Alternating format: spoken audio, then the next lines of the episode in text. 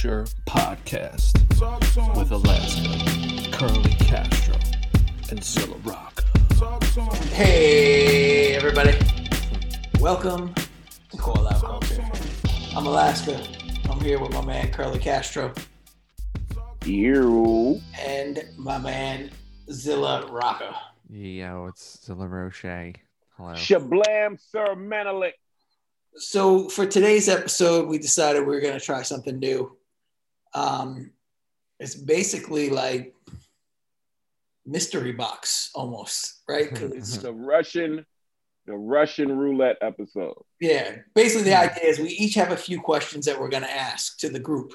Right. None of us know what the other person is going to ask, and it's just going to be our spontaneous answers. There are hip hop related questions. They could be any form of hip hop related question. Right. And uh, we're just going to do it like round robin style, go and go in circles. So, Nice. not really getting into anything. Who wants to set it off? Y'all want me to set it off? Do it, man. Do it.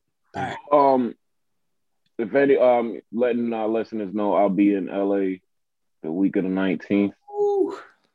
I'll, I'll So, be, um, um, I'll be away too. Nobody, nobody asked you yet.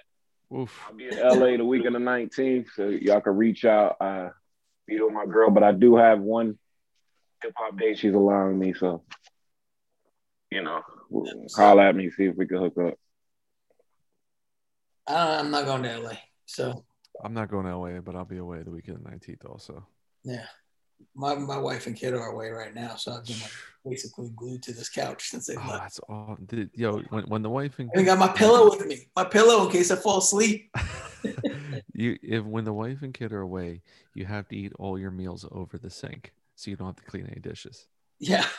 Yeah today, I was in class on a Zoom call eating dinner. I made Tino's pizza rolls for dinner. Dude, what are you? just Look at 14? these husband, listen to these husband hacks. Listen to these husband Yeah, the hacks. husband ladies hack. Yeah, wait, wait. Let, let's start the husband hack real quick. So the key is you got to do the pizza roll first thing, and you got to put them in a toaster oven. Oh, yeah. You can't microwave them. No, no, I put them in the regular oven.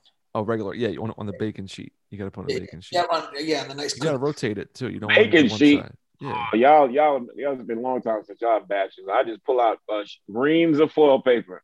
That's my Uh, universal dish. Those pizza rolls split when they're cooking, Yeah. and then it, Like it's the all guts spill Oh, everywhere. I've, I've gone. I've, That, but that, that, that did uh, foil paper is is nothing but this disposable plate. Oh, Okay. good point. Yeah, yeah. Well, I'm just trying to get you to minimize actual labor and chore doing. Yeah, I just, I just roll up that foil The ca- paper. I, Castro, I put yeah. ribs on it. I roll that thing right back up and put it right in the garbage, yo. I'm not peanut butter, jelly, cereal. You just ball it right up. dinner Put on. it right. I, I make bowls out of foil paper too. I don't play. When when you're play at, right. at the height of your bachelor dome, how many spoons, knives, and forks you have? Three of each. At the height of it, Being no, at real the height of it, I had Which is also the of- bottom of it, the bottom. Yeah, yes, yeah. exactly. Yeah. Your At the height of it. I had I had like um four knives and one fork. I think I had. Longest four butter knives and one fork for the longest I had. I was rolling Four with that. knives I, I don't even think I had a butter knife. I think I used a spoon for butter, but I had like a steak knife. Oh, I definitely would use the spoons for butter. I had, I had, I had some spoons, And then- but with, with- at the height when I was at, I, I also had a coffee mug, like a, a soup bowl that I use also as a coffee mug and to drink out of, but I would mostly just like refill these. wait, wait, wait, Oh y'all my pour God. cups? Y'all don't pour cups, man. Ever since I've been living by myself, I've been living out the grand dream of all sons of mothers. I drink out of my containers. This is my soda. Yeah, you gotta do I, that. I, I Yeah, drink out of my soda. This is my this is my clean it. orange juice. But you know, No, you know you gotta do I- when but- you're a bachelor. You gotta go to see. I don't know if this if this were to work with Alaska, and you know, in, in our area we got Wawa. Yep. So when you go to the Wawa, and you go to get the sandwiches, they got individualized utensils. hmm So you just Oh, you about- grab a just whole about bunch of sixty those. forks, right? well, yeah, you just You you, put just you grab put a you, handful. you put them in the drawer, the utensil drawer. You put about sixty plastic forks. Same thing with ketchup.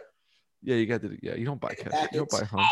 also the big big bachelor hack is the um if you work in, work in any office of any kind you get the big oversized Toilet paper. uh, army toilet toilet paper. paper roll You it doesn't toilet fit on your toilet paper. it's like a big it's almost like remember how them old discs used to be on old computers it's Mhm. that big Yeah. and i don't remember how awkward it looked when i walk out of work with that thing under my arm But I would take the and the big brown roll of toilet of um, paper towel. That paper towel, big brown roll. Yeah, I But had, then, I but had then when your mad four of allergies them. act up and you got to use that, and it just shreds. Oh, that's the skin. worst. It's raw dog. It's raw dog. And it does. It's absorbent power. is nothing. You No. you It just pulling that. butter around. Yeah, just moving it. You're you're pulling so much of that. I love. I'm, I'm serious. The um, office like half supplies people. They, It's like they gotta laugh tree. at each other like, "Yo, man, I can't believe we, we use all of this stuff."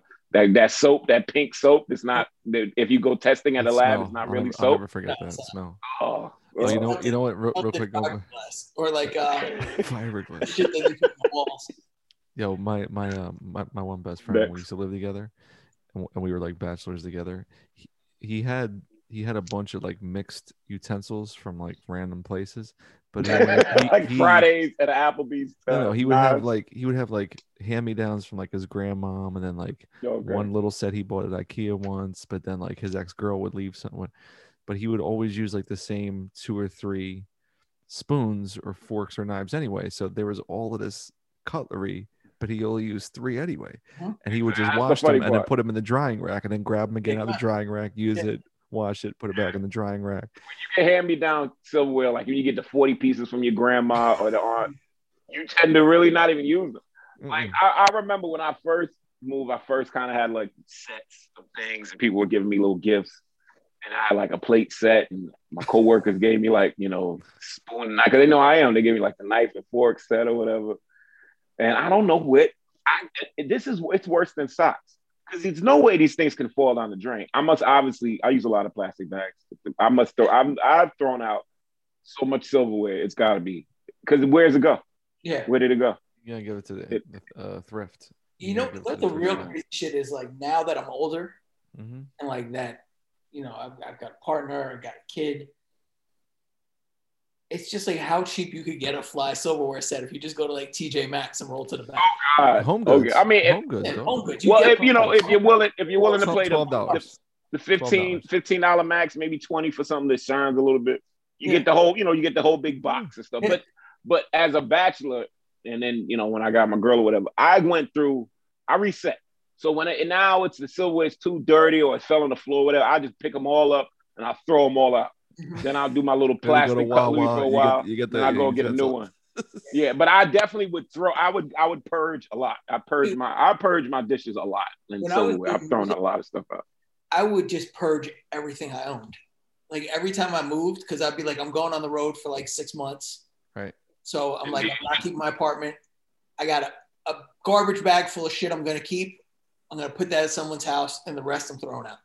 Like I'm throwing out my futon, I'm throwing out my sheets, like, Jesus. and then I would The just only thing I miss is I had this When I get banging wooden kitchen table that if you wanted to, you could um spread out with the middle Yeah, section, but I I didn't have the of middle section.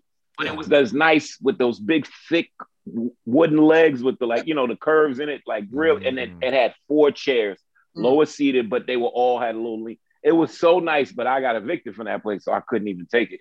We just all like, yeah, but that that's the one thing I regret leaving. It was so sturdy. I could still have it today. It was a sturdy table. Nothing was going to happen to it. it. Had that nice, good wood to it. I don't even remember where I got there- it from. Any listeners out there in the Philadelphia area, if, if you have a really nice wooden table you want to donate to Curly Castro, get at us on. No, I don't have space for it now. Fuck that. I don't got space for it now. well, My new. we'll give it to but- Castro. He'll sell it on OfferUp or Facebook Marketplace. Oh, but hey, I can definitely hold it in my basement. My basement has great storage. Your basement is ill. Yo, they moved. They moved the um wash and dry out. They got new ones. And the funny thing, is the new wash and dryers are cheaper. They're Dude, like one fifty and one. Has, has been the setting of about nine different hip hop videos. Six. I mean, we done. We done. No, legitimately, we done six wrecking crew videos down there at least. Didn't, didn't Yeah, in my building. Video, didn't Copywrite do a video there or something? Yeah. Oh, Uh, no. Um. No. No. It was uh. Celph Titled and um esoteric, and apathy was here. Apathy was in my apartment. I think Blacastan was here. Stu Bangas was here. Stu- So Stu Bangas. It was apathy. So was here. So's a nice guy. Um. You know, RL was here.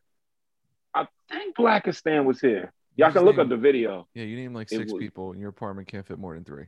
Nah, and this is when my you know Alaska. This is when my apartment looked like a um, like Beirut.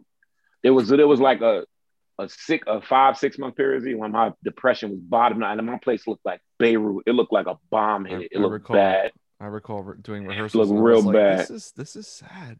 this is a sad place. But what do I It say? got bad. what do I say? But then also I had I had to throw out a lot of stuff. So you know, Zeke well, I was came proud of over, he you. helped me. I was proud of Yeah, you. I was like, I- "Look, I- bro, let, us rearrange. Because this whole after spot." that, I got I really purged. Like after that part, I got rid of a lot of things that I was carrying from move to move to move to move. You know, I'm just I'm a hoarder. So after that depression period, I purged a lot, which was good. Got rid of like, was like, yeah, but this phone bill from 1998 might still yo, be. this. Azilla, I would sit there and be like, you never know. You know, I might need. I had bills from like He's college. like, he's like this, this Rasco 12 inch. It might it might be worth something someday. Like, Old rap books. I well, I kept all of them, but uh, I, I I had a problem, so I had to purge. But anyway, You, you, um, you enough enough it. about me. Yeah, so why, why, don't, we take a break and then we'll do our actual uh, our, our Russian roulette. Blow, blow, Russian Life roulette. hacks from bachelors and dads. That was that was Blow, segment shablam, shadi. sponsored by Bennigan's. Yo, what up? It's Alex Ludovico, and I'm inviting you to check out, as of Friday, April 2nd, my new compilation, Cocaine and Therapy. Executive produced by my man, the God, Zilla Rocca. Available only at insubordinaterecords.com. Don't go to streaming, don't go to your little Apple or Spotify. Insubordinaterecords.com. Check out the merch for the record, and then check out Zilla's dope merch that's coming out with it. It's a combination release between Insubordinate and $3 Pistol. Peace. Peace. Peace. Peace. Wish I was a little bit cooler. Wish I was a hooper. Wish I had a girl that looked good. I could scoop her in a sick whip with a floor kit. I ain't got shit. Oh damn, I'm a loser. Wish I was a little bit cooler. Wish I was a hooper. Wish I had a girl that looked good. I could scoop her in a sick whip with a floor kit. I ain't got shit. Oh damn, I'm a loser.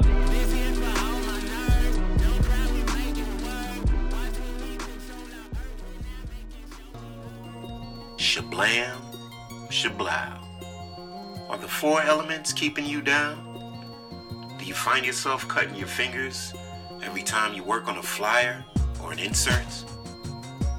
Are you tired of being asked to boost your ads or buy ad space? Well, the boys at Griff Company, we have the solution for you. Now, all jokes aside, this is Wrecking Crew consultation. If you think that your hip hop career can use a battery burst, do you feel like you want to have some type of counsel and a soundboard, or do you just need a good old pep talk? We can help you out here. Zilla Rocca and myself, Curly Castro, we are offering our consulting services at nominal fees. So if that's something you're interested in, shoot us an email, give us a call, and we'll help you out. Tell me, when was the first time you fell in love with hip hop? All right, we are back. And this is the mystery box Russian roulette question. Roulette, like Robert Goulet. Russian, Robert I like that Russian roulette. Russian roulette. Russian roulette. Game of questions. So I'll set it off first. What is the pre-internet rap moment which would have generated the most hot takes on social media? What is the pre-internet rap moment? See, I that's a weird. And I have one weird answer, and I probably would think a little bit more and have a better answer. The one weird answer I would say is the gay rapper, but considering how we deal with LGBT rights, Mm-hmm. it, it wouldn't come out the same way in modern day. But if we were back then, we were still pretty ignorant, Yeah. and the F word was prominent. I think that, I think there would be a lot of combo about it. Maybe not, you know, it would be a little bit disrespectful because we we were definitely a little more devol- devolved back then. But I think there would be a lot of because there was a lot of whispers about it anyway. For the listeners who don't remember, the gay rapper came about with this wi- strange, and I, I say strange like newsletter, right? So you had rap pages back then. That was the one that was kind of newsprinty, and there was a couple of other like you know Zines, Alaska you would see in New York mm-hmm. here and there. But there was this one Zine that it kind of it didn't come out. It just came out just for this. Zine And it was a- zine? I call them Zine because like magazine, but I could by that, but it like, a e Zine. magazine. Yeah, no, I don't. But I always has to be a always say magazine. zine. I always say zine. I was Source I think easy, easy. Anyway, um, this thing came out. It had a couple of rap articles in it, but the main thing was this. Um, Who's the gay rapper? uh, yeah, this this testimony in the back. It was like a full page, two column thing, and the gay rapper was just Mm. Acting like, about this. you don't remember this, and he was yeah, like, I've been in the scene. Like it was like one of those. I've been around. You you would have no idea who what. It was like this. This is a thing that everybody knows about and Right. doesn't talk about. And it was like, and then Wendy Williams backed it up with her list and people that she would call out and all the Puff um, Puff Daddy um, finagling she would do and she'd bring up Method Man, Red Man. You know, I'm, I'm not bringing it up to get it validity, but I remember that time everybody kind of was like, "Who?" Mhm. And again, it was still very word of mouth. Yes. I don't. When that newsletter came out, I'm pretty sure no rap publication was out right at that time. We there was like a couple of weeks until whatever the source dropped or um, uh, scratch or whatever it was around then, and it was just like, what is this going on? And in New York was really good for the rap tabloid word of mouth. Yeah. Around then, 92, 3, 4, 5, there was a lot of, oh man, you heard about this, and somebody shot up this, and this person, not so much relationship stuff. That's why I think the gay rapper was so interesting. You would have a celebrity rap couple here and there, and you know, Treach and Pepa, the f- most famous one, but you didn't hear about such and such sliding with this person and stuff like you hear now. Yeah. So the fact that this gay rapper came out and started putting like, all right, this is a relationship. This is and think about this. This isn't KRS-One and um and Miss Melodie, rest in peace. Like, you know what I'm saying? This Right. isn't like Right.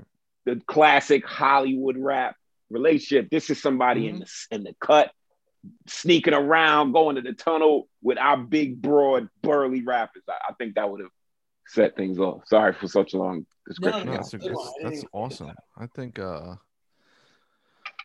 the first thing that pops in my mind, it's a bit lazy, but I think like would would Tupac in social media era would he have died sooner? Oh, I don't like thinking about it like that. I see the see because he was such an activist. Maybe he would have like Killer Mike did a little bit more. Mm, good point. If you get like whether you agree with it, Mike's politics, but just XXXTentacion or whatever died at 21. He got shot at 21 and got killed. Yeah, And he got Pac robbed. Shot at at like 22, 23. And but. Pac wasn't. Pac only had the one robbery attempt, and then the other altercations with bullets was actual beef and the cops. In the. These these younger Right. Yeah, guys, you're right. you're they're right, getting you're right. like they're getting where's their location and they're getting snuck up on. You know what I'm yeah, saying? yeah, Lined up and stuff. So yeah. so I don't think there would have been that many more robbery attempts on Pac. I think no, I, I didn't want to take it from you, Z, but I think his activism arm would have would have been much stronger. Um, but continue, Z. I'm Mm. sorry. I don't know. I well, I'm just wondering because I think he was so, like, he gaslit the entire hip hop press. You know what I mean? Like, he really Yeah, he could talk because he could talk and he would talk. and and the, and so when I'm watching the Real World reunion on Paramount Plus with Kevin Powell, and Kevin Powell was doing all those interviews with him and Vibe, like you know, this is my last real interview. If someone kills me, this is gonna be a Mhm. record. Mhm. But Tupac was playing them like a fucking fiddle from hell, bro. He he knew how to manipulate these people to get controversy going, to get feuds going, to stir the pot, while also making you know gigantic records and being like you know an amazing actor and stuff. But I'm just wondering, like, if he was so uh, adept at doing that and he was young still he was still like 22 23 he got killed at 24 25 you know what i mean after doing I mean, a he went he went scorched earth when he came out, but he was very True. Not his most, but he was so poignant when he was in jail giving those Right. interviews. That was some of his like most intelligent moments, if you will.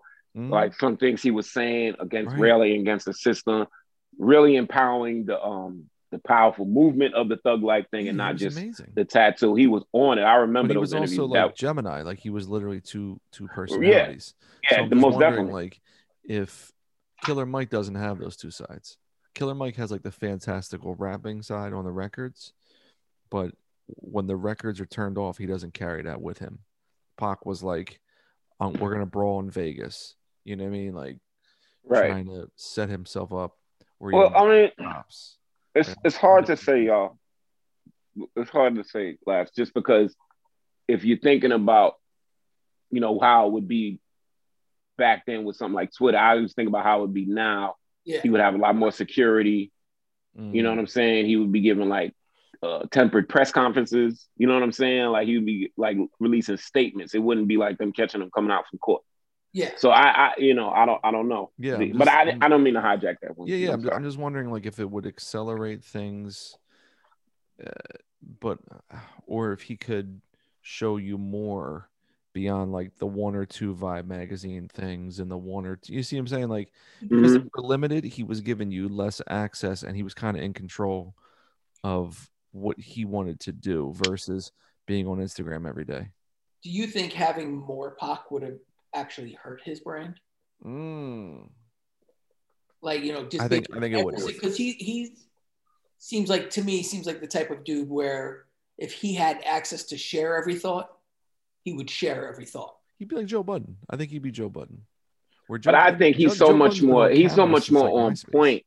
Yeah, right. He's so much more on point and pointed. And like Z say, he knew what he was doing. Like if the, something like Twitter was around, he would know how to really use that shit. You know what I'm saying? Like because you got to think that he wasn't raised on Twitter, right? Like True. No. like he was raised on seeing TV and seeing interviews and seeing music press. Like Yes, Twitter And yes. activism. And like, the activism. is- And the activism from his Right. mom and stuff. You- so he you they knew how to be like somebody provided you that outlet back in the day. Like you Mhm. needed cameras there, you And needed reporters. reporters there. Now he you would never have a no comment coming out of court. He would always have something to say and polarizing. So the, he knew how to really twist the court of public opinion. So it don't matter what we True. just did in that proceeding. If. I'm bailed out where I'm walking out, when I come out, I remember he would come out and he'd say, "Da-da-da-da-da." he was so like Yep. that. Look, Twitter getting away with shooting at cops, that would have been huge. huge. Yeah. That would have been a all- way. People don't even know that it happened. That he won that case, that what Yep. went down, the cops um, were drunk and off duty, and he was he didn't know who he was shooting at. People Yeah. don't really know. I remember hearing about that late. So, Right. so now I know people that know Tupac and his mythology. They sometimes that got falls to the cracks, but that's that's a victory. He was winning Correct. in court. yeah. You know what I'm saying? He was he was winning against these things they were trying to because they definitely were after him. It was a strange thing. They were after him, but it wasn't so active. But Right. let's be real, hip hop cops and all that stuff. You know that was that was put into full effect. They Mhm. went into the office after Pac and Biggie got killed, saying, "Look, now we really need to amp it up. Like we need to sign this Mhm. before." Like it was crazy. Like, but you know, like just the same way they had the Patriot Act ready when 9/11 hit. They had the hip hop cops ready Right. to pounce as soon as it started, you know, reaching some fever pitch. Um, I think it would have been more. I think I think his activism would have been quadruple because I Mm. think he would have known how to manipulate it. So the thing that made me think of this question, and it was because like I this this event happened. It was like I just saw somebody tweet about it. Like it was like the I don't know 25 year anniversary of when ODB took a limo To get his um his his uh. Food food stamps? stamp, food stamp. It was food stamps. So And I this this is think back in the day when you used to get a pack. I think he he went to either the pack or WIC checks. He had to go get whatever it was, like he went to get Yeah. state, state support. Mhm. yeah. Um, mhm. And I think about how stupid social media is. Like, you know, and how like Mm. people try to weaponize like the stupidest shit to be like symptomatic of like this is exactly what's wrong with this population Mm. or this Mm. these laws. And I thought like this would be like the type of thing that just like sets Make off him like the poster boy shit of the shit. Yeah. Yeah. Because Yeah, I mean, obviously he was no, because you know, I noticed I know I was in that field.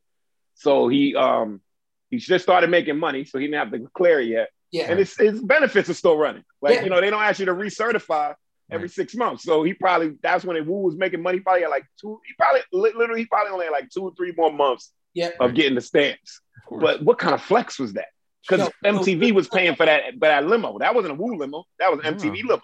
Yeah. You know what I'm saying? and he So, was you know, dripping, he know, bro. He had all the layers on. He had Oh, he had a leather. Perry you know, Ellis, and you know, Tommy he, let me tell on- you, ODB, amazing. I thought was a master at. Oh, you want me on your show? I'm milking and I'm taking all the craft. Yep. My, my peoples might be there, or just might be me. I might go to sleep. He was always milk. You want me on your show? Yeah, you got on my on my pace. We're gonna do it the way I Or I may just not even I'll show up. it. You could do all that work. I won't even show up. So I, I Yeah. was Oh. it could have been that. It could have been like the puffy J Lo like shine shooting thing. That would have been Yeah, that was that was crazy, and that was crazy. In just reg. Remember, it was on right. post. The post was covering it every time something clicked on that uh, trial. The post had a nice little, and you know, with some weird old uh, headline wrap up or something like that. They would always Right. do that. So now You imagine know. every single idiot that you know on Twitter Win an opinion. Wolf. opinion on it. Ugh. Yeah, I think I think rap was good in the eras that happened, and then Twitter happening after those eras. Yeah. There was a lot. Like, all right, so let's just start with us getting into the rap game. You got you you got an earlier Alaska than me and Z. Remember how much mythology there was with oh, yeah. hip hop? Who where's the office? Oh, I see Russell run up on him like you, you know. Oh, I see pictures of the studio, but then I went to one. Oh my God, this is how you know. Like I remember there was a lot of um secret squirrel when you got in Yeah. access pass. That's when you started learning things. So Right. imagine people like imagine a clip, one little clip of um Nas is like in the studio Mhm. when he recorded. You know, you know how Nas records in pieces. What if there was one clip of um uh Guru and Inspectah Deck above the clouds. Yeah. Right. Like that type of stuff. I think that's that's what we were kind of That would missing because none of that stuff exists. You know, people are recording at all times. No, so. there's no record. All right, all right. So here's Yeah. my question. You guys ready? Yeah. What um when did you realize that you I fell in love with hip hop. No, God. no. Sorry. Um, When when did you realize you're like, yo, m- me being a major label dude is just not in the cards? oh shit. Um, because and I, all right so here because here's what i'm getting at uh, i was listening back to our episode with mike seatown when we talked about Funcrusher after listening to El on the new what had happened was which is amazing Yeah, it's really and good. so El had an early brush with dudes trying to you know shout out Mike Eagle. Shout out Mike. It's the only island pods. El had a brush early on when he was trying to get on, and dudes were put in with bad contracts and doing all that stuff, and that kind of put him in a spot where him and Justice started doing all, and you know, doing it by like literally by themselves and seeing so much money and making things work. It was like, oh, we're we're indie. Like we we've so much leverage. We don't ever need to beg for a major label deal, or we can take meetings and gas people up, being like, yo, we want all this, we want ownership and but I'm wondering, like, for you guys, was it spurned by a major or some shady people, or what was it? Um, I could do this one quick. Uh, it was a meeting. We had a meeting with an entertainment lawyer. Um, that worked um, for Ruffhouse, and so we go into the office, and he has all he has plaques up. Jill Scott, um, Outsidaz, the old Outsidaz cover, some Fugees stuff like on the Nightlife- ground. Nightlife EP. Uh, yeah. Yep, some Fugees stuff on the ground, some of the early singles, some of the later singles because they were they were pretty much involved. And um, I'm trying to think what else. Oh, and the Spooks was was was what they were burning the currently. Spooks, Psyosis. So, so yeah, so we sat down with this cat, and we're thinking we're leveling up, trying to meet people at different levels to move further up the ladder. And he pretty much ripped us a new one. Um, just tore into us. Really had nothing, nothing good to say. Was kind of like, and I'm not. I, I hope I'm not painting him. I don't remember his name, and I hope I'm not painting away. But it was just kind of like I'm sitting here. There's Jill Scott plaques behind me. There's Fugees plaques on the floor because I'm rearranging. What do y'all got for me? Like, what are y'all gonna do for this? And at that point, we just had a really well put together album. Um, it's still out. Shout out Bohemian Fifth. You can go look for it on iTunes and all that stuff. It's still up. But it was just a very negative meeting about where either he was trying to knock us down a bit to see if we could take it or whatever, or he didn't have that much time. He don't know how. it was like, why are you meeting with us if this is what you had to Mhm. say? Mhm. literally like you know you could have you could have emailed us this and i remember being like i'm not crazy this is a good record and fuck you like you know like if that's if that's and I, I didn't think about it in terms of major independent but i just remember like getting my taste of that Mhm. and seeing this reverse psychology. That's how i took it um diss them and you know and see how they bounce back. And i was like this is ridiculous. Mhm. like I, i'm like this is not you know we didn't talk about the music. Like my first bunch of meetings even when i met with jazzy jeff he was going on about the packaging. We had a very unique packaging. We kind of remade like a source magazine as the insert with our own ads and stuff like that. And I remember people talking to us about the packaging, packaging. And this meeting, we didn't talk about the music, and that always would strike me when we would go to some meetings and we would get to talking about everything but our music. And that made me think like we haven't even found people that like really believe in us, throw some money behind us like that, other than our circle. So forget them, yo. Let's just keep rocking. We were getting steady shows and shit like that, and that was improving. But I just remember that meeting just leaving such a bad taste in my mouth. I wasn't looking for Def Jam, whoever. I don't even remember who we would look at specifically. We we cast a wide net. I sent out, mm-hmm. we sent out packages everywhere. We were like those, sending out packages. Yep. Didn't hear back. No, no, don't know where they went or how they got back. But I remember being pretty discouraged with that meeting. Like it didn't make me optimistic. Like, oh man, we got we got to work hard to get keep getting in this music business. It, it, mm. it got me in like, I'm like, yeah, man, but like, who are you? Like, you know what I'm saying? I guess you accomplished, but you're saying that to me, but I'm like, who are you? I never heard of you. I don't know who you are. You know what I'm saying? Right. You you're a man behind a man behind a man. You just trying to shatter us as soon as we come in there. We all optimistic. I was like, nah, man, I ain't going for that. And that's what kind of made me think like, you know, we just gonna do our thing. And then eventually I just let me just be an independent. Mhm. That was my, you know, I had brushes with other labels, but that that meeting after that, we were just straight independent, pressing our own stuff. Didn't even look back. Dope. I had um so I had this dude named Ben. He was like one of my really good friends. He lived out in Spring Valley um in Rockland County and he had friends of his that I guess like knew Ashanti when she was young and up and coming and they were like oh, producers and they worked with her and helped her like make the demos that brought her to the attention of Irv and all those dudes Of Urban, now. yeah. and he was like, "Yo, they're trying to start their own label," and he was like, "You should come through, like, come through and like try to make some music." And this was like right around when Eminem broke, right? So Yeah. they, you know, I didn't realize this at the time, but it became more and more apparent that, apparent that they just wanted like a white rapper. Right. Wow, you should have took it. I was well, I was like, I went in, I recorded a bunch of shit. It was like a bunch of shit I had written for Adam stuff. Right. Um, you know, but I was like, it's just a demo, so I'm just gonna use reuse these verses. And the beats were real, sort of like Triton keyboard sounding. Mm. Um, you know, it was like late 90s, early 2000s. I think it was Triton. I don't know whatever it was, but it was like Definitely Triton. that, that shit. It is- was definitely the Triton. It was That most that most was- yeah, definitely that was the Triton. That was Triton jour. time. So, you know, we were doing shit and it was like, you know, you got to have like these choruses. Maybe we'll get somebody to sing on it. And the more it went on, I was just like, I'm not feeling this shit. Mm. Like they kept trying to tell me how to like write my rhymes and how to do shit. And I was like, oh yes, the the subtle suggestions yeah, of everybody that happens to be in the room.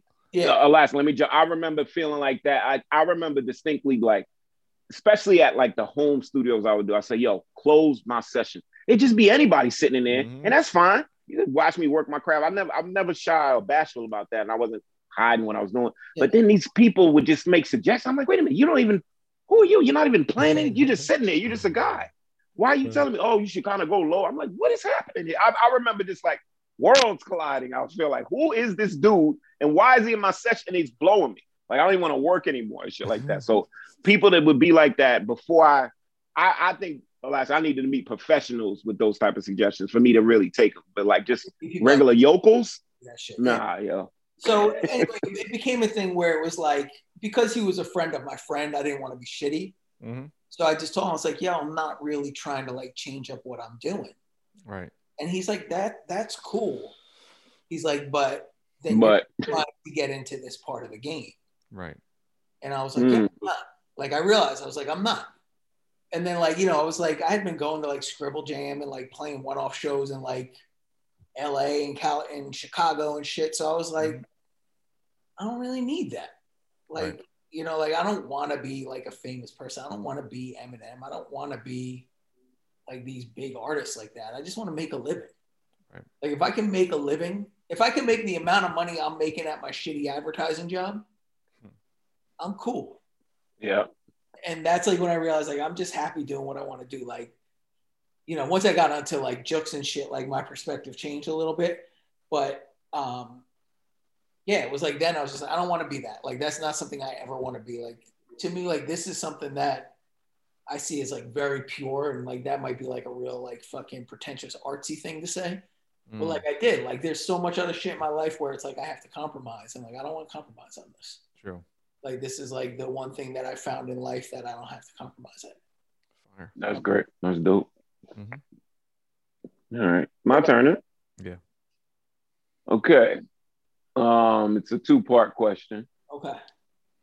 Um, I need y'all to both tell me what are your two favorite posse cuts and why, and what makes a great posse cut, in your opinion, as you tell about the favorite posse cut. So take a second. So, right, uh, number, number one is Winter Warz. oh, okay, take don't take take as much time as you need. That's number one. I know that. Why? I think I think you know the beat's amazing. I think uh obviously the arrangement putting capital S is amazing, but the the key to the posse cut is who like I, I've arranged and aligned many posse cuts in my life, like in the editing time in the studio when when everyone leaves, you know, spits their verses and leaves. Because I would always think like, what would RZA do? And RZA would not have like two high pitched dudes' voices back to back, and then two Mhm. low pitched voices back to back. Like, you need to have, like, I'm I'm pretty sure before Kappa is like on Winter Warz, I, I think Masta Killa might go before him. Is somebody a little more So subdued? He's kind of Yeah. like like the break in the song. You know what I mean? You know, uh, and he's he's got bars on there. He's kind of rhyming hard, but like Master Kill is the perfect lead in to Kappa. You know what I mean? Who's like Mm. rambunctious, colorful, wild energy, whereas Master Kill is like very straightforward, talking, conversational. And then you have like Ray just doing the hook that day.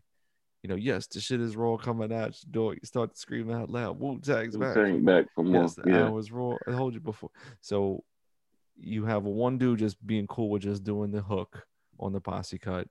You have like Ghosts, You God, Masta Killa, Cap, Kappa making it special by to me, you know, rapping the best verse in Wu history. So like it's special because it's everyone plays their part. Like Ray's cool with just doing the hook.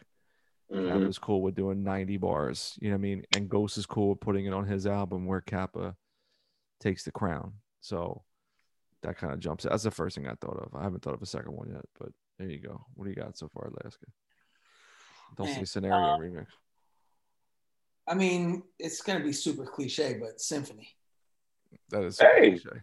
You know, that shit is like it's to me, it's the first posse cut I remember. Right. Mhm. Um, it has a simple, More, more so than Rappers Delight. That's not that. Y'all don't No, it's a group. that. They're a group. it's a group. Yeah. Oh, indeed. Yeah, you're right. You're right. Yeah. My Um, bad. Yeah. You know, so it's like simple beat, but great, powerful beat. right. Like just the, that piano loop. Yeah. Um, all the verses are good, Mhm. at the very least, right? There Yeah, can't yep. a verse on the Great Posse Cut. Nah, even even man, Craig G. Even Craig Craig G. Hold Craig G. That's when I got some respect for him, and he's like, all right, he, he can rap, rap with them. Yeah, Yeah. and and even that, like, I don't think his verse is that great in the scheme of things. But um, then there needs to be like a moment where you're like, holy shit, this dude is like better than everybody else in the world. Oh. And for me, that was like Big Daddy Kane's verse at the end. Yeah, of course. Uh, Mm. Know what I mean? So I think. I think if a posse cut has all of those elements to it, then I'm with it. And Is Modi on that? Modi's on oh, it, he right? is on that. It's it's Masta Ace sets it off, but once you hear the cat, That's the ace. There it is. Okay. I'm trying to think who set it off. Kool G Okay. rap. I think that was the first time I heard Kool G Rap. Oh wow, that's a big I Yes. one. think it came out before his before Road to Riches did.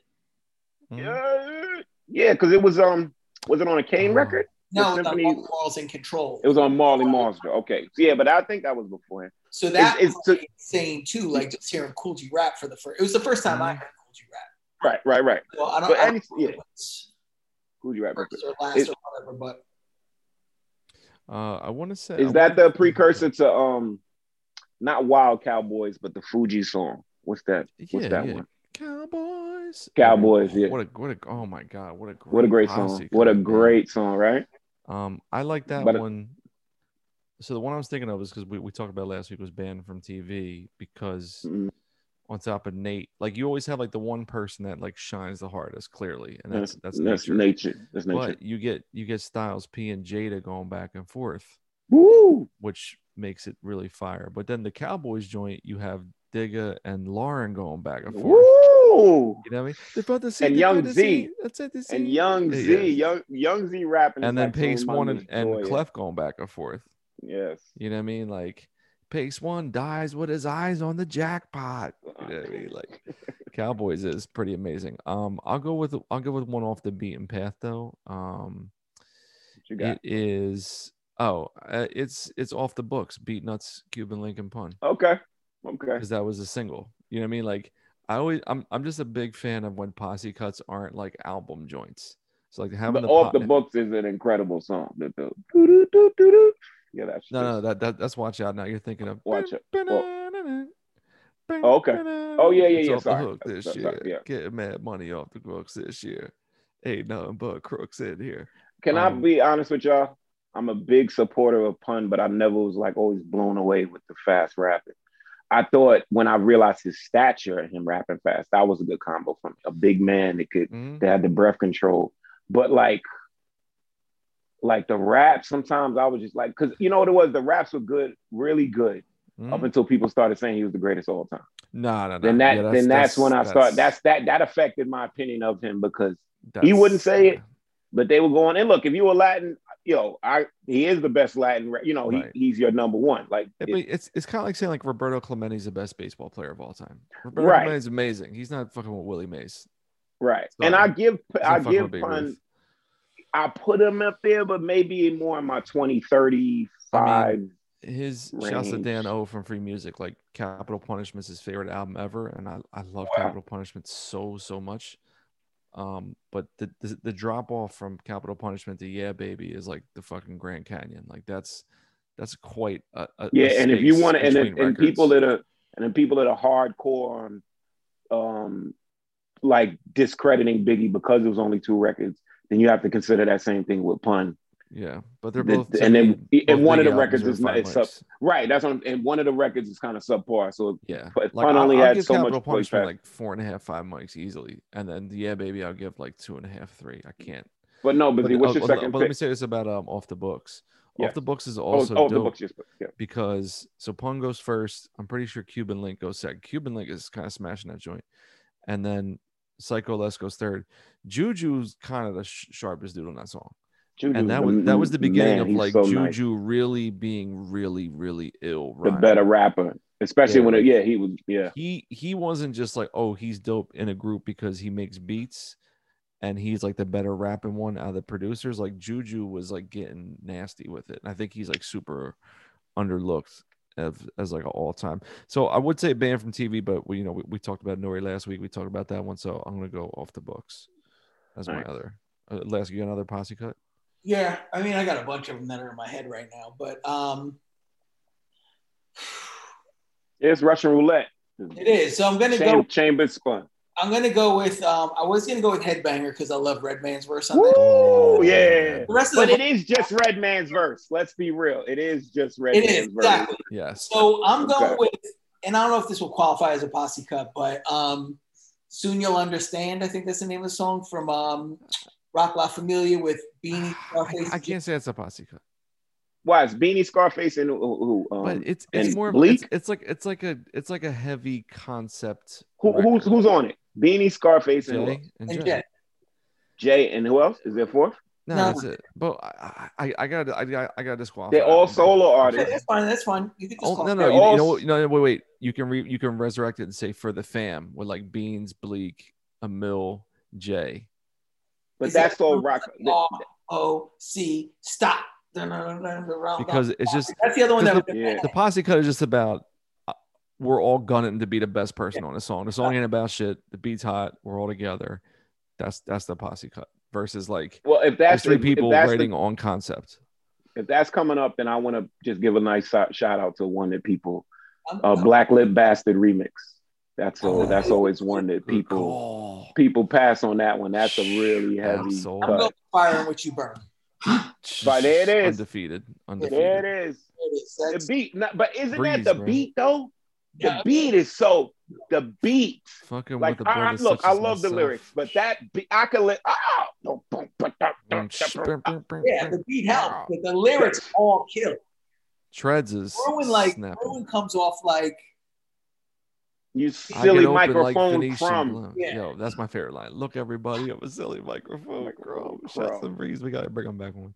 Wait, who, who says um who says the line? I get open like Venetian blinds. Is that Treds? that's treads. But for he Treds also destroys has that shit. Treds destroys that shit. he says Laverne Laverne's gear shows your record, so unless your hoes butt naked, you're Naked loser. The L. Catch that L. L on Yo, Laverne's shirt. Use a Yep. loser.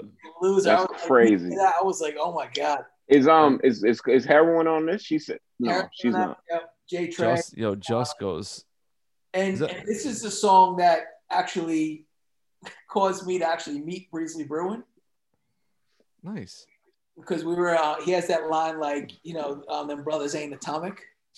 Yeah, I know. Here you go. Oh, you stepped to a him. You stepped Oh, to Yeah, you talking about us?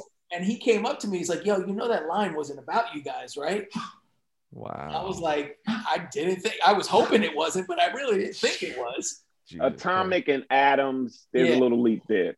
Yeah. Um, I remember being so enamored, and not just attractive. She was attractive, but because I met her at my college, by by Queen Herawin. I I Mm. couldn't believe that this style was coming out of a, a woman's mouth. Like, and she was nasty back then.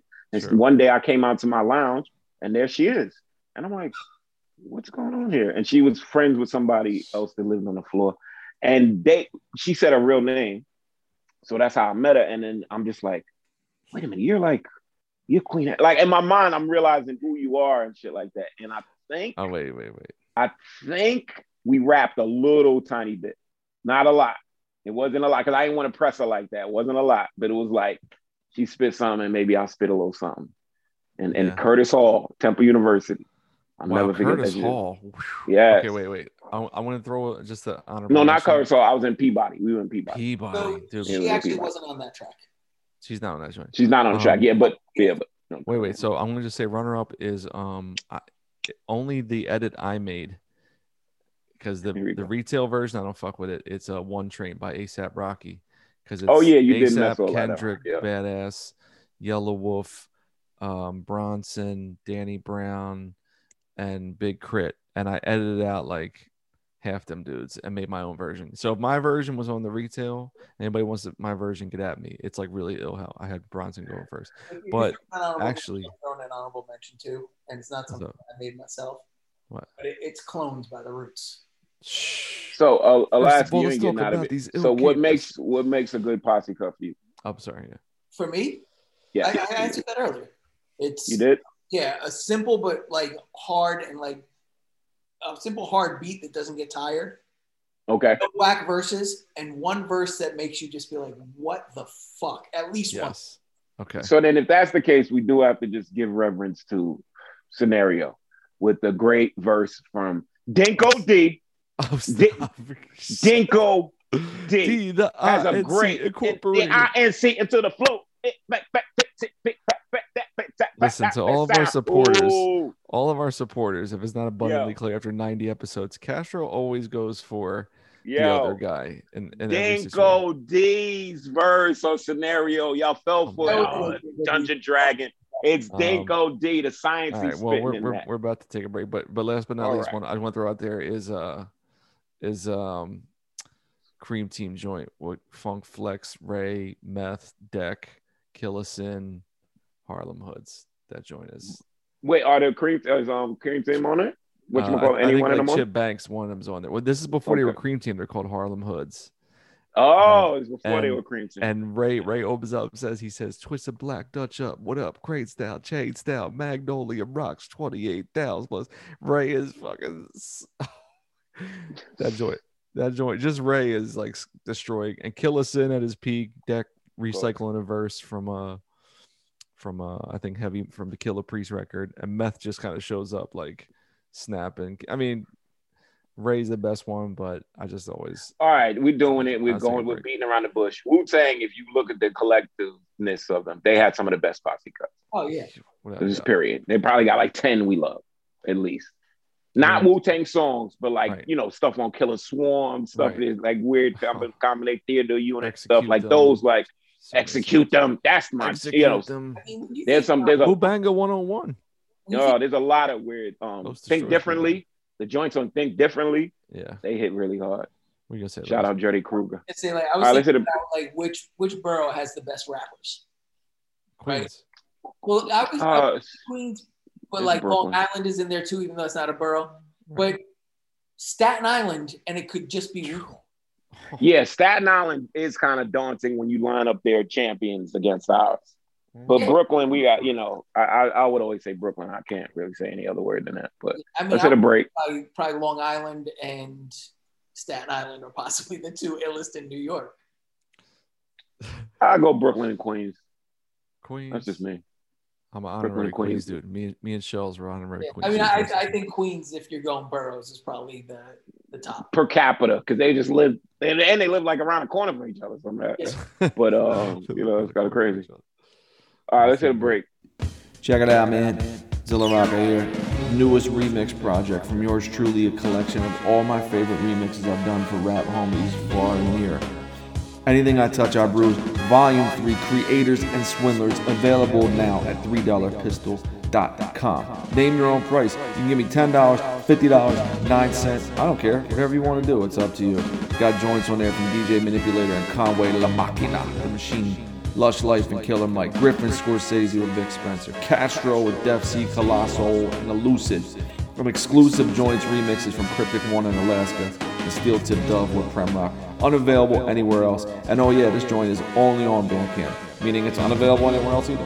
So check it out. You could also grab the Ill Red Zilla Rock and Unisex hoodie, or not, but you would look 89% flyer. This has been evaluated by scientists. I promise you. Check it out. Peace.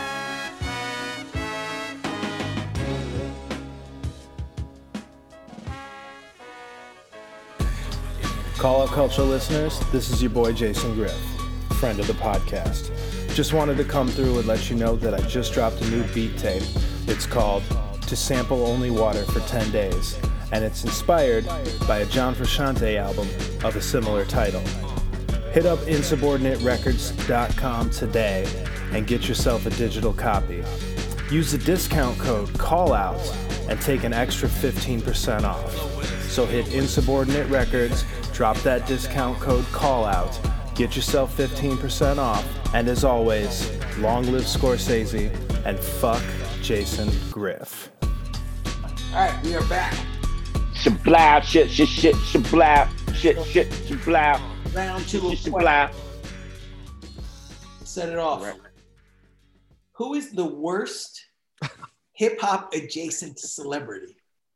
So not somebody that's Oh. a hip hop artist, but somebody that's around hip hop and like sort of like claims hip hop, but is a celebrity. Who's See, the- mine, do- I don't know if mine will work, but I just want to say Bow Wow first and foremost. Just, I don't know if that fits the category. I'll pick another person, but Bow Wow is just like Bow Wow is, a- insufferable. is an artist. So they He's, can- he- he- a rapper he's, he or- can't, he's the farthest thing from hip hop at He this wasn't- current moment. but this should be somebody that would never put out a record. They're just like Oh, I got one. I got one. That that All right. asshole DJ Akademiks.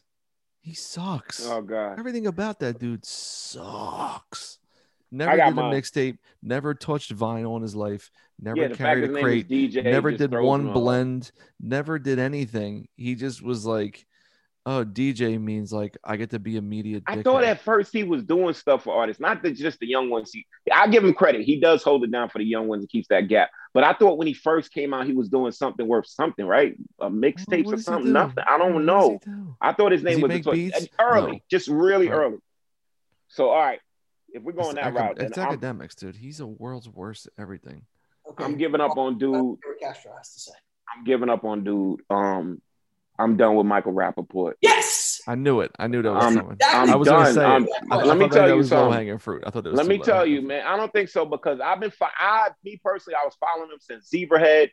I've known white guys that you kind of like grew up with a little bit and they're Right. hip hopish, and it just was like he was always at the cusp of of claiming too much, of feeling too like getting too much of a pass, and then Mm, then he he got some points for me for doing bamboozle to make fun of himself, that was amazing. and I was like, all right, that's Listen, cool. as an actor, he's amazing. He's an amazing actor. He but then, but no, now he takes low hanging fruit roles of I'm the white black guy. well, that's what the he does now. The Griselda movie, like, Yeah, like doing that. I've seen that, yeah, and I and that's just like now you're playing a trope of yourself right. instead of being like some cool character in a New York based movie. You know what I'm saying? There was a time when he was like, for lack of a better term, he was like a Woody Allen ish character. He Mhm. would pop in a movie, he'd be a character, or he'd be himself. And it would kind of work because he was so New York. And that's what I used to love Right. about him. He was so New York. But like somebody like um, who's my man? Um, Danny. Danny Hoch. Yes, Danny Hoch.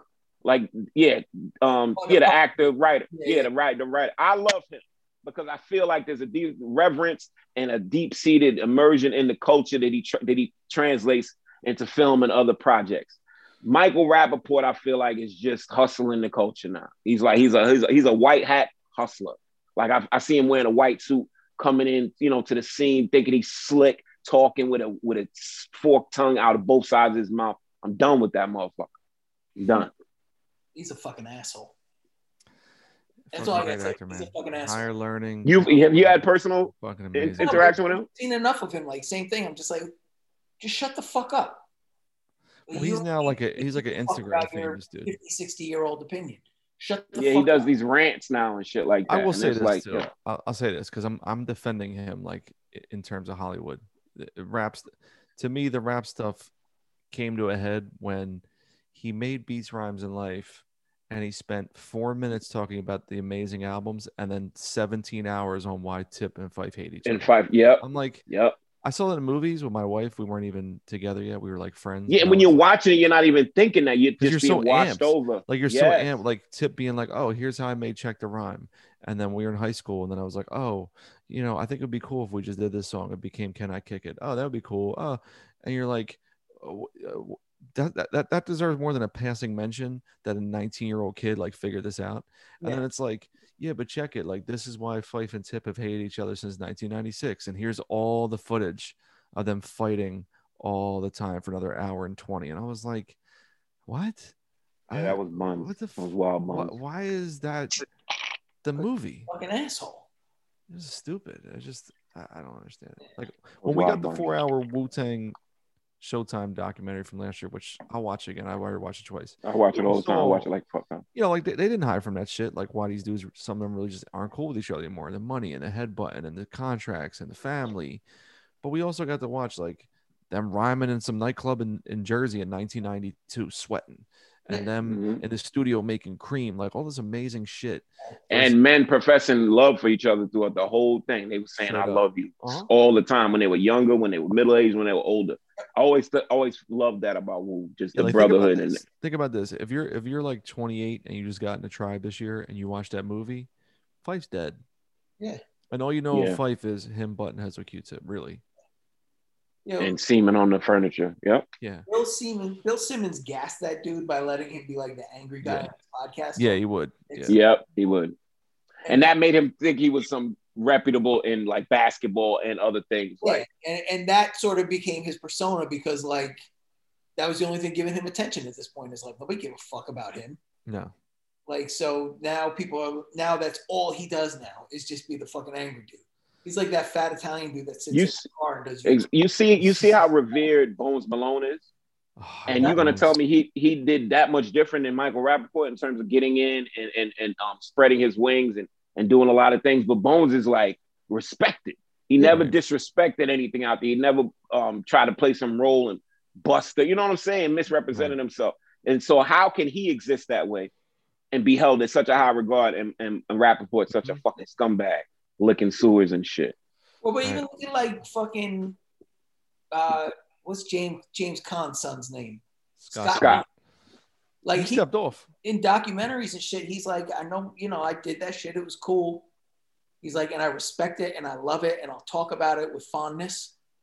And I'm gonna go about my day. Like I'm not gonna yell. Yep. He's on, he's on the Step Brothers album. Like Alchemist Yep. got a verse from him like four years. He ago. got a verse His from him, first yeah. verse in like 20 years. He's That all that. over. There's that like um there's that LA documentary about the graffiti artist and the the tattoo artist. Yeah, yeah, the, the Netflix. Mm. Yeah, Yeah, that was nice. all over that shit. It's dope. And he like you can tell he loves everything. And he's not there to like just be like a fucking angry white dude yelling at people. All right, Yeah, here's, here's my question. You ready? I th- here I remember what it was. Um, has I mean we all know the answer is why, but truly in your heart of hearts, why do you believe that Eminem has the worst taste in rap history with everything? You guys, Um, everyone I- knows my opinion on Twitter. I think the easy, the easier answer is, um, I think working with Dre so Ooh, working with Dre- that, my friend. got him into certain types of habits that Mm. made him a perfectionist. That probably made him uncool his beats. And when I say that, the beats were probably he started producing. So that's another thing. You get with Dre, and then you start into production. Yeah. Right. Mm. And if you make, you have a good idea and it's pretty simple, but with the Dreisms, you start whittling away and whittling away Right. and making this perfect. And that's what happened with his flow. His flow was was jagged and had style and Mhm. swing to it. He, he had funny. a certain swing to it. But working with Dre, no, do that line again, make it hit the pocket, make it hit the metronome, and making you do 40 line, 40, 40 times of one line made his flow turn into a robot. Right. It mechanized him because now it's like I'm gonna hit it. I'm gonna hit this level that Dre wants me to hit before Dre tells me. And by doing that, it smoothed out his style. It was it's almost it's with with Eminem, it reminds me of getting your hair, getting your hairline shaped up right at the front, right? And being so self-conscious, you keep getting it done and it keeps going back. Right. And it's going back, Stephen and A. you don't even notice. Yep, you don't notice, and you're thinking, "Oh, look how sharp those lines are," and you're so enamored with the part that's in it or whatever. And then you know, by the before you know it, you're you're up way half your head, right. and you destroyed your hairline. And I think Eminem kept shaving and working and shaving the metal and working the wood and drilling the metal and burning the sword that he smoothed it all out. And now he's just a drone. Where before he mm. had personality, he could did. da- da- da- dance and come ba- back and pause and all of that stuff. It's gone now. And I think that's where he becomes his worst, his worst version of himself. So it's like a self-fulfilling prophecy. Drake took him to the heights he never thought he would get. But I think working with Dre and taking on Dre characteristics and then becoming a producer turned him very metallic. And it took all the nature out of his shit. It drained all of the life out of it Bong. for me. I think he stopped doing drugs. Stop doing drugs. Yeah, that's true. Yeah, it's true. Like, I mean, that was like, you know, the, the thing that was, he was basically platinum Cage. what's that? He was like if Cage went platinum, like when he was on but drugs, that's- wilding out. Yeah, it's like, so he had that, but then like he, he stepped away, like he, you know, he's probably a much happier person now than he was then. He seemed like the Oh, most. Almost definitely. But bringing up Cage, he started, but again, this is the gift and the curse. Getting with Dre, you're learning how to make songs. Cage mm-hmm. was making songs, not learning how to make songs. You see what I'm saying? There's a difference with Dre. He, you're going to make a song, Mhm. and the song is going to be, you know, palatable and crossover, you know, worthy. But now he's he's just like a pop artist. He's not a rapper anymore. He's Like been a pop Exactly. artist since he's like he's Okay. making corny shit. He's making like fucking he's making the, the same version of the song that like the 20 year old like ingenue makes where she's like singing about like the bad overcoming the odds. scars that she has from her relationship. Right. That's what all of his What's- songs are about. A Like? What's that- Venom what's song, the- dog? That Venom song? Yeah, that's hard. What's what's that artist? It's not Imbruglia. She used to wear the the overalls, and um, she used to half sing rap. She used to wear leather. She had dark hair. Yeah, I gotta help me out here. Neneh And Cherry. it was no, it was, but it was around that time. And it's not the Imbruglia chick. It's this other one, and she was kind of hip hop adjacent. She was always like she was working with Missy Was it a Joe? little bit. Nelly Furtado. No. Yes. Oh God. Oh my God. That's what Eminem is to me. Nelly Furtado. No different. Wow. I, I what what I'm wondering is because he like listen, there's joints on the eight mile soundtrack which are amazing. There's joints on Slim Shady LP are fucking wonderful. Marshall Mathers LP, fucking fire. The, Mar- the Eminem show is fucking it's heat. Really? Oh, you didn't like uh Shade? What is it? Forty five or Shade Five? That remember that compilation he made? Yeah, nah, fuck all that. The car. I'm You sure? I, I just fascinating to me like who I've you know I've hate listened and skimmed his last two albums where he has access to everything. He's at an age where like no one expects this dude to rock the culture with the biggest singles, and he still even at 48 or however the fuck old he is, he still isn't even on some I don't give a fuck what these guys think. Here's I want to make some throwback 92 shit or make some he doesn't even do that. He's still doing like Lucas Joyner and Skylar Grey and Yeah. Beyonce and all this shit. I'm He's like Adam Levine. He's like Right. Yeah, And it's not even the cool. It's not even like cool cats or or creative that you're getting with like um creative singers of the time. Even you know young ones. I don't Right. care. Yeah. Jenny Yeah. Ioko. I don't care who it is, but like yeah. something that's gonna come out dope. SZA. Or, you don't um, even work with uh, SZA, dog. or the girl Selena Carrera, not Selena Carrera. What's that girl's name? Oh man, my bad. I, it's, I'm, I'm having a hard time pulling name, but just like girls that are dope. If if you're gonna do that crossover stuff, do it with girls that are dope. You know what I'm saying? Yeah, he would be like Adele, girl did, like, this is my fight song. yeah. like that's his whole vibe. He's like he's like the worst example of somebody becoming too LA. Oh, You know what I mean? You say, that's- like, Uh. like you sold out and became LA, like that's him. he does a lot of yoga. He only drinks like Voss bottled water. You know what Like he's like that dude. I mean, the, the thing I heard about him is like he dropped out of the scene and like raised his daughter and raised his ex's like other kids as well. Yeah, yeah, he has a he has Generally- another kid. Generally, he seems like that part of his life he's managed to put in order.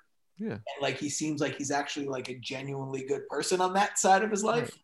But Right. his music side sucks. It's still He's probably he's you probably know still a maniac in the studio, and not in a good way. Well, Yeah. I, I I think taking that time off, like he settled into like Target loudspeaker rap because he was in Target a lot with his kids, or yeah. it'd be like he Yeah. settled into like in that world only because he's not in ciphers and he's not staying up on He's Armand Hammer or any, you know what I mean? Like he doesn't know what the fuck is going on. He's just like he's hearing Adele of the speakers in Target. He's like, oh, I should work with like her. Cool. Oh, okay, I'm gonna buy this toilet paper real quick. Yeah. So that that was my last question. Like, let me get this red CD case version that's exclusively at Oh, it's the three bonus songs. Oh shit! Right the basket, of course. All right, I'm up. I'm the last. This is the last question of the night. This is the last bullet. Yep. All right, gentlemen. What was your um? What was the what? How did you feel? And it don't matter if this was your main one, just anyone. Seriously, how did you feel when you got your first record deal, no matter how shitty it was? And was it all that you thought it would be in terms of like that myth that we have? I want a record deal, and that, that first record deal you got was it all that you wanted it to be? And if not, why? Um, my first one was with UrbNet in Canada, so shouts to them. I had I had a lot of close calls, like faxed contracts. You know, people looking contracts over, people saying they were going to send a contract. It didn't happen. Handshake deals, but the first time it was like delivered to me with it need to be returned by a certain day was for UrbNet for the Career Crooks record. Um, I think I was like thirty three or 34 or something when I, when I signed it. So it was more just like one of those like, uh, wow, this is, this is still thinking back then, like, wow, this is like a, a legitimate official thing. Um, and UrbNet, man, shouts to UrbNet. They, they really worked that record and it, uh, it was, it was amazing. So it didn't change my life in any meaningful way like a like a how a person would think about you know an indie or any type of contract was going to like shift your whole shit. But uh it was cool just to you know put my government name on some shit with like my music above it and like all the terms and reading it over and changing some of the terminology and that shit to be like yo you're not gonna fuck me on this deal. Nah buddy. Even though that wasn't like the contract wasn't that long. So uh it was cool to just say I did it and then the learning experience and opportunity to see like what does a label actually do? You know what i mean? Like Mhm. what Mhm. What are they doing that i just can't do that i don't want to do versus what what have i been doing already that didn't even really need a label around it to to make shit click off? So it was it was a big learning opportunity for me to see you know because back then i felt like you know it's like like you feel like like like like like like the girl being picked last at the dance to go go dance with a dude you're just watching everybody else dance. The fucking night's getting late. You're like yo man no one's coming up to me.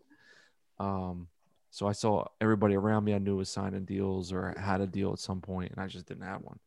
So i was like all right let me let me see it. So then now that i've seen it it's like I mean, a lot has changed in the last three, four years from like Bandcamp Fridays and obviously COVID and our platform and all that shit. And uh, artists in general are more empowered, which is amazing. But uh, it, it just helped me like feel like, okay, check that off the list. If I ever want to go back to it, I know what I need to do extra. I need to know what I would vouch for and fight for, so to speak, in the next negotiating. And then think about, you know, what what are the advantages like short term, long term money, you know, press, all that shit. And uh, I- what I realized too is just like I like doing it more myself because like the money comes to me that day, man. I'm not waiting for no quarterly shit. Quarterly. I just I just really get a rush off uh seeing them pings go off, man. Like bing, bing, bing, payment received, payment received, sale, payment, bing, bing. bing. Even when Bandcamp snakes it, you know, or whoever, you know, I just I like that feeling versus like excuse me, sir, can you send me my quarterly uh, check, please, for fourteen dollars? Thank you, or whatever, how much it is. So that was my experience.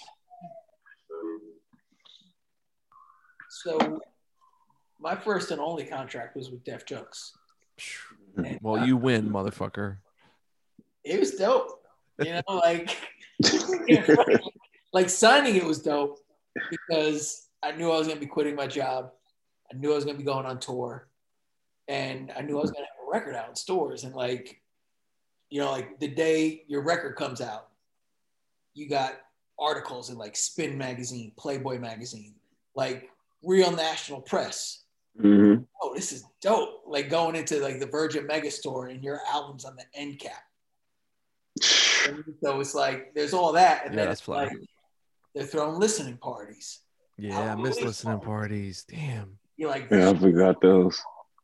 and then you know, like touring, like that was cool. Like all that shit was cool. Like there was so much cool shit I got to do that I never would have gotten to do. I mean, at least I don't think I would have gotten to do on my own. But Mm. you know, like playing the Rock the Bells tour. Mhm. You know what I mean? Like basically being a rap summer camp for the whole summer that year. Mm, Going on the Vans Warp Tour as the headliner of the hip hop stage. You know, there's all of this really cool shit. And I think at the time, it wasn't like it wasn't as as good as I thought it was gonna be. Mm, My Mhm. mind, I was like, we should be bigger. Like we should have this. Why isn't the label doing this for us? Why aren't they doing that for us? And it's only with like hindsight that I actually realized like how crazy fortunate I was to have that opportunity to Mm. experience all that shit and be around all the people I was around and meet all the people I got to meet and like go to Jimmy Kimmel and like hang out in the green room with Jimmy Kimmel like three or four times.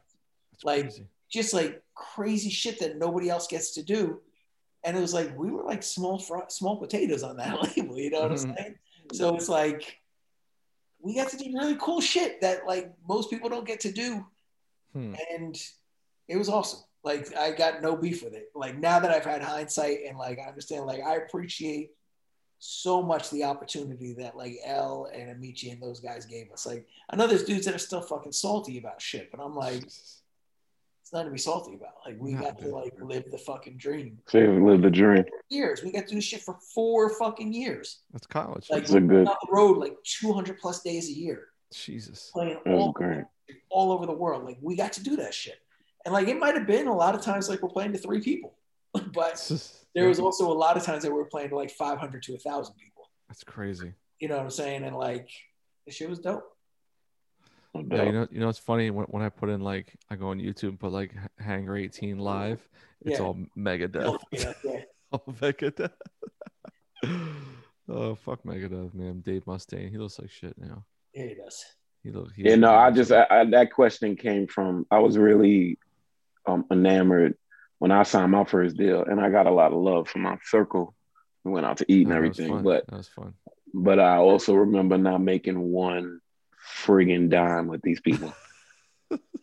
like not one I solid dime. for that. Not Now I did. All right, I will always give credit. They pressed up some bootleg, like mixtapey design CDs for me. I mean, excuse me, tapes for my first record, Fidel.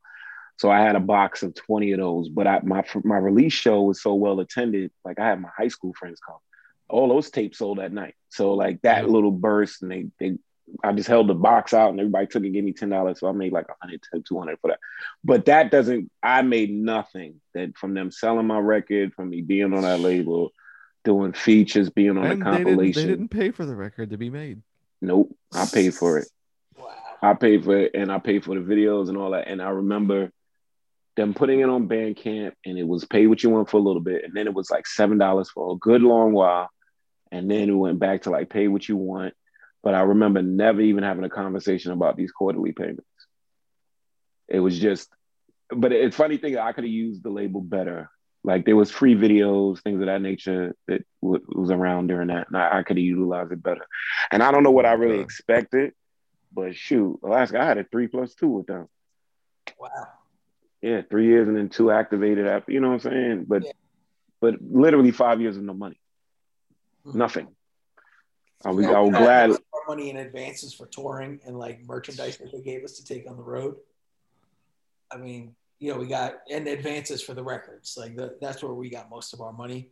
Mhm. Um, but you know, they would give us like 500 CDs to go on tour with. Yeah, see, that's money too. We had to pay, you know, because it was being manufactured by them. But Right. you know, it, it enabled us to come back with a lot of money from road from the tour. The the best reaction I, that happened when I first signed my contract, like everybody's super happy. I called my mom. I was like, I just signed a contract. I'm quitting my job. What are you gonna do for insurance?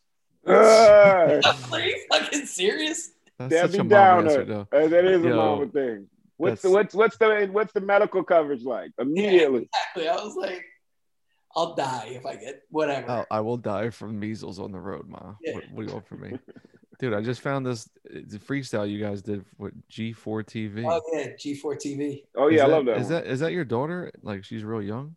No, no, that was There's like someone's little kid. He's wearing a- a hat. You wearing this is when you were wearing the No, he bucket. ain't wearing a hat. No, no. He he's oh, this he's the one with the um with He's the got a ear- brown T-shirt with a tank on it. is Shouts this to the one with that mic right next to your ear, right next to your mouth? Yeah, Is it that yeah. one? Yeah. Yeah, that one's crazy. No, no, that that's actually um that's Hip Hop 88. That was like with DJ Eclipse, I think. Um, that was me and Bass. This is just me and Windnbreez. It was like it was like some game, like gaming Yeah. TV network that they had out in LA, and they had us come in. They had this thing. It was like a freestyle show, and they had like just rappers come in and freestyle. Mm. So your rhyme every BPM is 150 fucking BPM. You guys are rapping fast as shit on these That- that breaks. yeah, it's all freestyle too. Yeah, it's, it's, it's six minutes of freestyle. You and Wind. Yeah, at like 150 BPM. Yeah, everything is very very quickly. This is happening, and then I think Paul's in the back just with a big ass. Uh, that, fucking, Paul was on tour. That was my um, that's my old roommate. This dude DJ Kato. Um, yeah, because I never see. I don't know what DJ Pawl looks like. like Indiana. Paul. Moved out to Brooklyn. He lived with me. I was like, yeah, you want to come on tour? He's like, okay. And he just like stole, basically stole his socks and gloves from all the uh, American outfitters across the country. He would just go in and steal constantly. Damn, bro, they're they're plugging your MySpace page heavy on this fucking. Oh, video. MySpace page. We were up at like thirty thousand followers on MySpace. Yeah, your your MySpace was myspace.com backslash hangar and then 18 spelled out. The Yeah. word 18. Love So it, yo. MySpace is crazy. I think, this, I Yo. think it's still up. Yo, shouts to MySpace. man. No, they Yo, they, who they, they, on the- MySpace my right page now? is still up. My page is still there. Who- But who not. is on It's like um, right I think now? the blogs are gone. The blogs are gone, and maybe the player is not the same. Yeah. I- I'm not sure. People are like, oh, what's all the new shit? I'm gonna go on MySpace and dig around. Because I remember when they tried to relaunch. I'm not going on there anymore. It's bad memory. Yeah, I'm good with all that shit. Shouts to you guys. Well, uh, I think we're good. That's all the questions. There we go. We asked ourselves. We had we had sub. I think Subdo asked us on Twitter if we want to do a listener mailbag. That was a good. That's a good suggestion. Maybe we'll Yeah, uh, I agree. we'll do that shit. And then uh, whenever this joint airs, um, probably by the time this airs, you're gonna hear the um, the new fucking Alex Ludovico record, executive produced by your boy. Uh, There you go. me my first time for my own imprint three dollar pistol putting out something not me so it's partner partnering with uh insubordinate records I like and uh the pistol shirt that you got dropping too.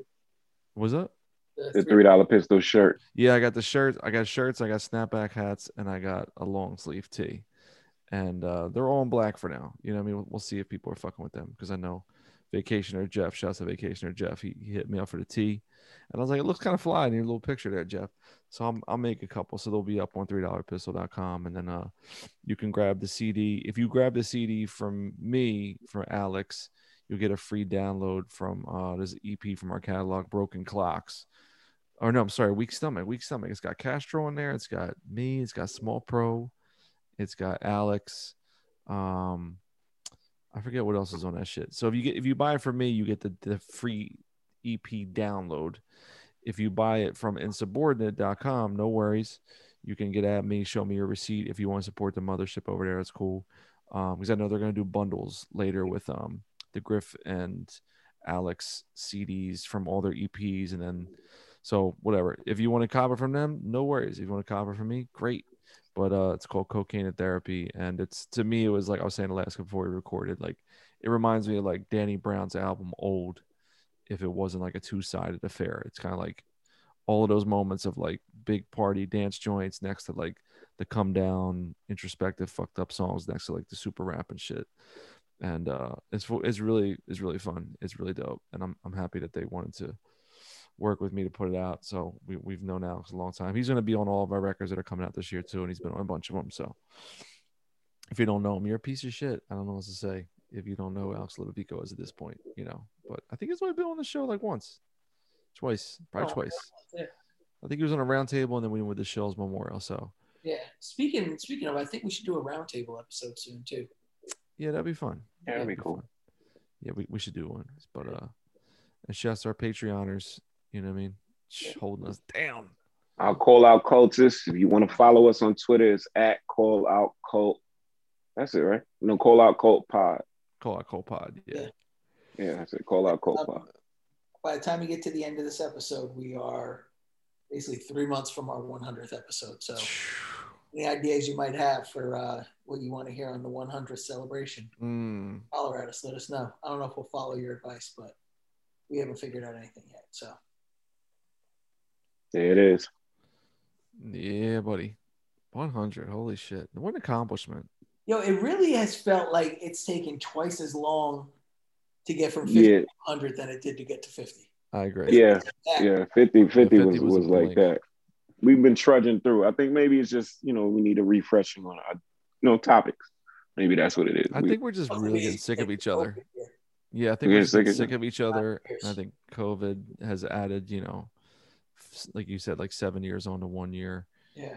Yeah, or it's it's like a it's like a cannabis quadrilogy.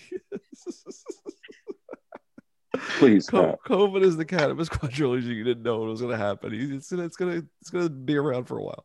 Nori, the gun quadrilogy, rap strategy, what? Nori. It's like oh my god. What? uh, Wait, what did you say? That, that that's the Nori joint, right? I know, but I just threw quadrilogy into Oh, you did. Yeah, it's funny. I was I was listening to that earlier when I was making lunch, and I was like, this this song is fucking ridiculously good. Yeah. N O R E Nori. That shit is yo. I'm I'm still fucking with the Nori shit from last week.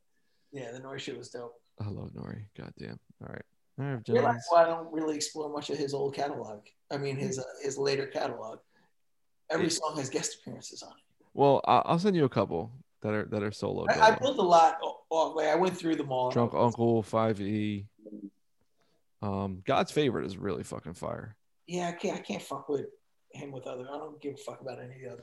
No, no, but God, God's favorite has like like pure solo songs on it. Yeah, You know what I mean? I might have pulled those into into my mix. Yeah, he's just he's a community guy, man. He's he's hanging with LaRon Prophet, Ca- Cab C and JoJo. You know, Troy Outlaw. We out here. Like he just he's he's always gonna be around seventy fucking people all the time. I wish I knew that many people that I could just name like endless names in a song. So- Mega, Lakey the Kid, yo my man Bo, S- s- you know Siam Joe, Freddie with the bum leg. What up? Like he's just surrounded by the by the peoples in the frat. Shouts to Nori. Shouts to us. Shouts to you listening. All right, I think that wraps up another successful episode. All right, Joe. The Gentlemen. Russian roulette episode. Shablow. Hey, Later. peace. Mm.